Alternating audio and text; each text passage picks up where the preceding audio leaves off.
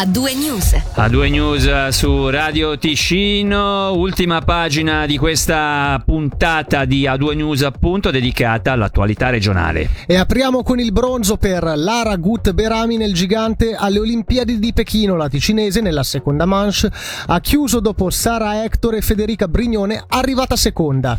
Già bronzo in discesa a Sochi nel 2014, la seconda medaglia olimpica per la ticinese che, ottava dopo la prima frazione, ha recuperato 5 posizioni regalando alla Svizzera la seconda medaglia in poche ore dopo la vittoria di Beat Foyt in discesa libera. Ai microfoni della RSI, la trentenne di Comano ha dichiarato che è una medaglia che ha abbastanza dell'incredibile. La gara, ha continuato Gupt Berami, descrive abbastanza bene le sue ultime settimane, durante le quali ha fatto fatica a trovare la continuità, aggiungendo che il suo sogno nel cassetto è sempre stato quello di conquistare delle medaglie in gigante perché la ritiene la disciplina fondamentale. Torniamo adesso sull'incendio che da otto giorni imperversa sui monti del Gambarogno che non è stato ancora domato e dove quindi domani sono attesi pompieri da tutto il Ticino. Oggi il forte vento ha impedito il volo degli elicotteri e una parte delle operazioni di spegnimento ha dovuto essere sospesa. Di conseguenza diversi focolai si sono riattivati e hanno ripreso vigore in alcuni casi anche in modo importante. I militari impegnati nelle operazioni di spegnimento hanno lavorato per tutta la giornata, riferisce l'ultimo bollettino diffuso dai pompieri di Bellinzona per proteggere e contenere il possibile sviluppo del fuoco. Complessivamente sono state realizzate linee di difesa a tagliafuoco per oltre 5 km e mezzo. Grazie all'ausilio di autobotti è stato anche possibile domare alcuni focolai importanti che si sono sviluppati poche centinaia di metri dalla strada cantonale. L'intensità del vento dovrebbe diminuire nella notte, la giornata di domani dovrebbe dunque essere più favorevole. Passiamo alla giudiziaria, confermato dal giudice dei provvedimenti coercitivi l'arresto del 49enne polacco accusato di aver picchiato violentemente con una mazza venerdì a Bellinzona un 57enne italiano domiciliato nella regione, lo riferisce la RSI. Parliamo ora di relazioni tra cittadini e istituzioni. Per rafforzare questo rapporto di scambi, il Consiglio di Stato ha definito tre assi strategici nel suo programma di legislatura. La relazione tra cittadino e istituzioni è uno di questi, insieme allo sviluppo dell'attrattiva del Canton Ticino e alla qualità di vita. Il Dipartimento Istituzioni ha svolto un lavoro soprattutto nel eh, primo aspetto, con l'obiettivo di migliorare e facilitare la fruizione dei servizi stessi e la modalità con cui i collaboratori si rapportano con la popolazione. La pandemia ha velocizzato lo sviluppo della digitalizzazione, ma vista l'eterogeneità della popolazione è necessario anche venire incontro a coloro che preferiscono la pratica cartacea. Per raggiungere questi obiettivi è stato lanciato ad esempio il progetto Servizio Eccellente con l'obiettivo di perfezionarsi ed è stata attivata l'iniziativa Miglioriamo Insieme, ossia quattro canali a cui si può scrivere al cantone per avanzare critiche e suggerimenti. Nello specifico si tratta di un modulo di contatto online all'indirizzo email di insieme.t.ch, il numero WhatsApp è 079 595 65 00 e il tradizionale indirizzo postale. Sentiamo Monica Rivola, giunta al segretario generale del Dipartimento Istituzioni. Il servizio eccellente nasce proprio dalla volontà di andare a rafforzare la relazione col cittadino. Sui contenuti del servizio in generale c'è fiducia da parte del cittadino. Quello sul quale pensiamo di poter migliorare è proprio su come essi sono forniti. Quindi da un lato offrendo un servizio in modo differente, il direttore l'ha già accennato prima, quindi ad esempio tramite le procedure online, e dall'altro interagendo in modo diverso con il cittadino. Ed è proprio qui che va a toccare il servizio eccellente, quindi l'interazione. L'idea è quindi di definire i comportamenti secondo i seguenti impegni, quindi accogliere facendo sentire benvenuto il cittadino, ascoltare canalizzando i suggerimenti dei cittadini, comunicare adattando il nostro linguaggio in base all'utenza e al contesto, agevolare rendendo quindi il più semplice possibile le procedure e garantire spiegando i prossimi passi per esempio. Questi sono alcuni esempi di quello che saranno i comportamenti che andremo però a personalizzare settore per settore. Centrale anche la facilità di fruire dei siti web istituzionali. Sentiamo Silvia Gada, capo della sezione della popolazione. Il nuovo sito che è centrale in questo rapporto che è un dialogo, perché il dialogo è sì telefonico e eh, per iscritto nella classica corrispondenza che anch'io ogni tanto preferisco dall'altra parte, questo dialogo assolutamente indispensabile passa anche per un sito web che a questo punto deve essere comprensibile e deve essere tradotto da 500 pagine di spiegazioni in 350 procedure che sono comprensibili a chi entra nel sito, cerca in un linguaggio comprensibile il documento che ha bisogno e dovrebbe comprendere come ottenere questo documento e se non comprende dovrebbe sapere dove rivolgersi per completare la sua informazione.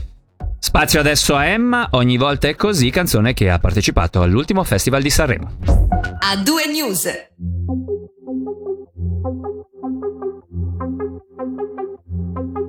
Lo vedi come sei, arrenditi stanotte.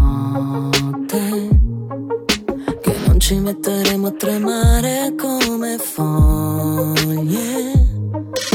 Siamo stati mai liberi a volte. Che mi hai insegnato a giocare a chi è più forte. Ogni volta è così, ogni volta è normale, non c'è niente da dire, niente da fare, ogni volta è così. Siamo sante o puttane,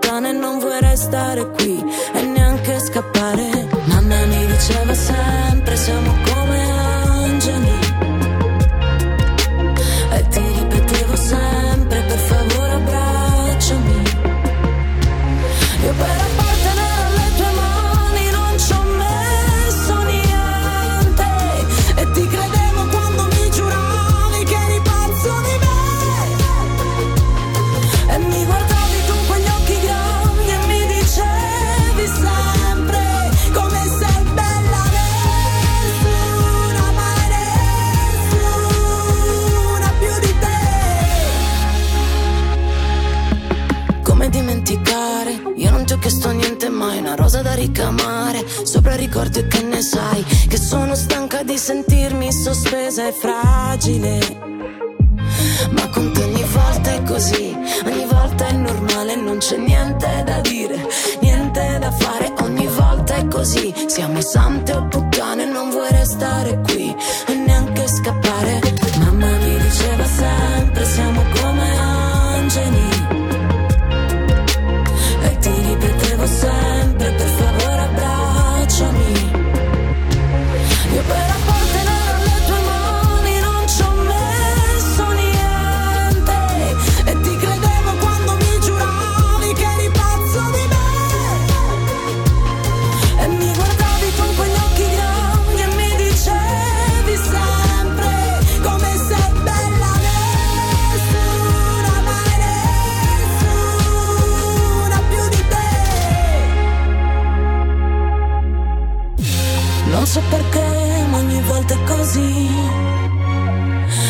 Cosa al suo posto.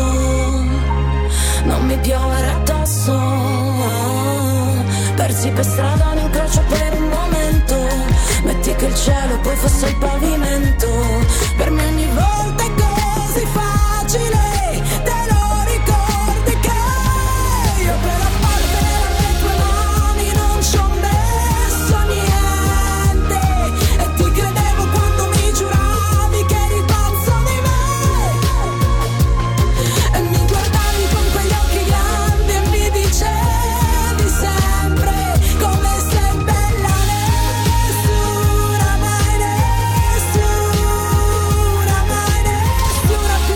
Ad A2 News torniamo sulla cronaca regionale, parliamo ora di inquinamento luni- luminoso perché Bellinzona non sarebbe in linea con gli obiettivi del piano energetico cantonale, è quanto mettono in evidenza i verdi della capitale che chiedono in sostanza notti più buie a tutela dell'ambiente e del risparmio energetico. Tra gli esempi negativi l'illuminazione notturna nel nuovo parco urbano e nella nuova sede dell'IRB sentiamo il primo firmatario del testo inviato al municipio, ovvero Roland David dei Verdi Bellinzonesi.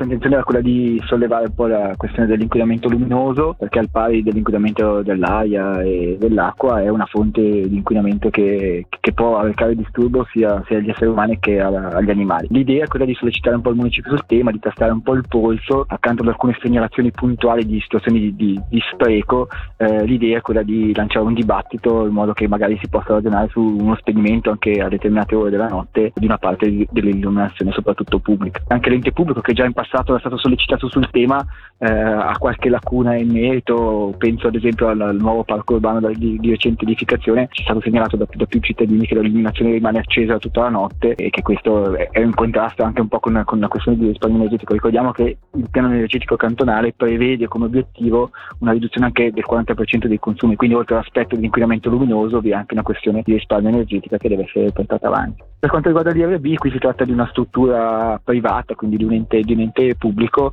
eh, ci piacerebbe ecco, che in questo senso eh, da parte del comune si abbia un ruolo attivo anche nel sensibilizzare per fare in modo che questo nuovo edificio non sia un nuovo castello illuminato a giorno per tutta la notte, ma soltanto quello che è veramente necessario per l'operatività. Passiamo ora a un lutto nella politica. Si è spenta ieri, a pochi mesi dai 101 anni, Alice Moretti, da sempre in prima fila per i diritti delle donne dal 1971 all'87, era stata anche in Gran Consiglio per il PLR. Parliamo ora di salari perché sono state consegnate oggi le firme per l'iniziativa denominata Per un salario minimo sociale.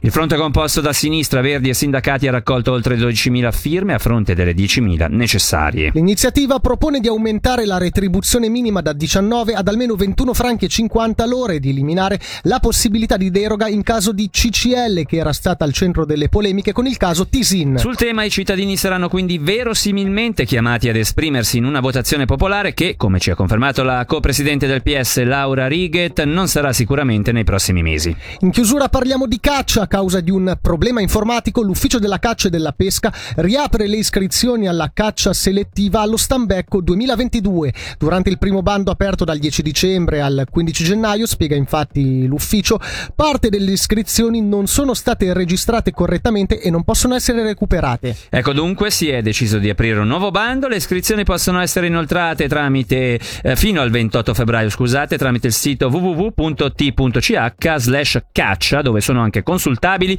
le condizioni condizioni di iscrizione. E dal momento che abbiamo eh, già sforato con la seconda ora, abbiamo già sforato con il segnale orario, siamo in ritardissimo. Infatti Davide. stanno già spinde- spingendo Barbara Buracchio e Matteo Vanetti con Meshup, dunque salutiamo tutti quanti. Salutiamo tutti all'ascolto, ringraziamo tutti quelli che hanno collaborato alla buona riuscita di questa puntata e da Michele Sedili e da Davide Maggiori. L'augurio di un'ottima serata. A due news. Grande musica, grandi successi.